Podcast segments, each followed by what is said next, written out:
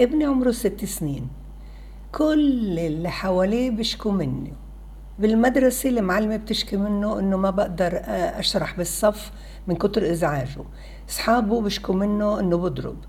وأنا بستخدم العقاب لكنه العقاب ما عمل أي فايدة لإله. ساعديني. ليش ما نفعش ابني العقاب؟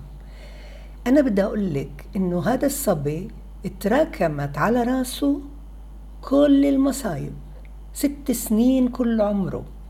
هذا الصبي أكيد عنده طبيعة بحب يحرك بحب يكتشف بحب يكون معه أصحاب مثله كتيرين غلبة كتيرين تحرك يعني مليان مثل هذا المزاج تبع هذا الولد.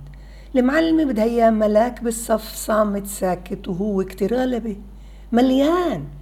هذا نوع من الأولاد إذا بتلاحظوا خليني أعطيك عشان تقدري تفهمي ابنك وعشان تصيري تحبي طبيعته وشخصيته.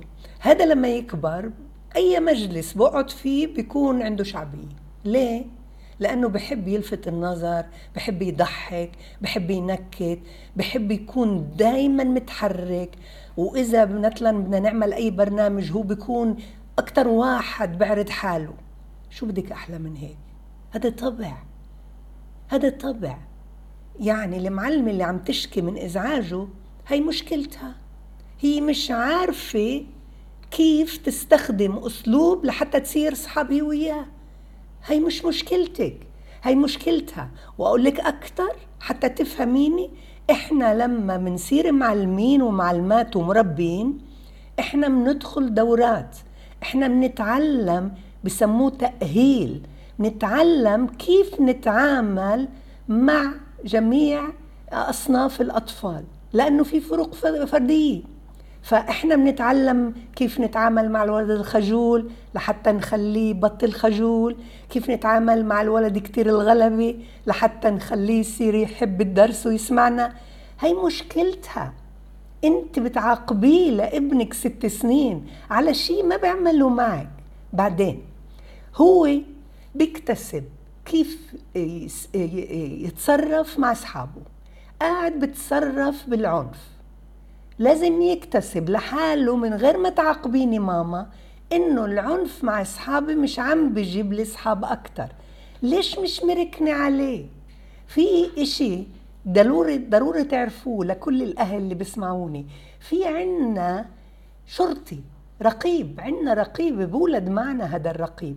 كل ما عاقبتوني وكل ما وبختوني ولمتوني وأنبتوني بتموتوا لي الرقيب. أنا بدي أكسب أصحاب. أنا بدي يكون عندي أصحاب. فلما أنا بضرب بعرف إني بخسر أصحابي. فأنت ماما اتركيني أتعلم. قولي لي أنت لما ضربت صاحبك أنت حبيت إنه تكون معه أصحاب على طول بقول لك طبعا. ضرب ساعدك لا اسأليني أسئلة وجهيني بأسئلة. اللي أصير أعرف وين غلطت.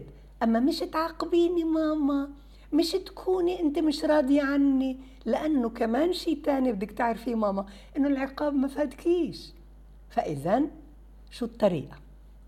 الطريقة بالأول حبيني. حبيني واحترميني على طبيعتي. أنا طبيعتي بحب ألفت النظر ويكون عندي شعبية. نيالك. بكرة بتشوفي قديش بكون ناجح. بس كل ما ركزتي على إنه أنا مش محبوب أنا بوطى تقدير الذاتي. أنا بصير أتطور بشخصية غير سوية وبصير شوي شوي أشوف حالي غلط واصير شوي شوي مش سعيد. أنت بدك تخليني اصير سعيد وأتطور بشخصية سوية؟ بدك تمدحيني. مش على السلوك غير المستحب. مش على إني بضرب أصحابي. مش على إني بزعج بالصف. على إني أنا ولد كتير بعمل لك حياتك حلوة. أنا بضحكك ماما. أنا ماما بساعد. أنا بتعاون. أنا مرات كتير ماما لما بيجوا تيتا وسيدو أنا بعرف كيف أضحكهن. أنا إنسان عندي موهبة. تذكري ماما إنه كل ما مدحتيني بسلوك المستحب. كل ما كررته وكل ما تعلمت أنا يوم ورا يوم بصير سلوك المستحب عادي وشوي شوي بتعلم إنه هذا السلوك اللي أنا قاعد بتصرف فيه هذا سلوك غير مستحب أنت عم تتجاهليه. آه بطل عادي. وهيك يوم ورا يوم تدريجيا سلوك المستحب ببطل عادي وبحل محله كل سلوك مستحب اللي بخص طبيعتي ماما. انت بتمدحيني على طبيعتي.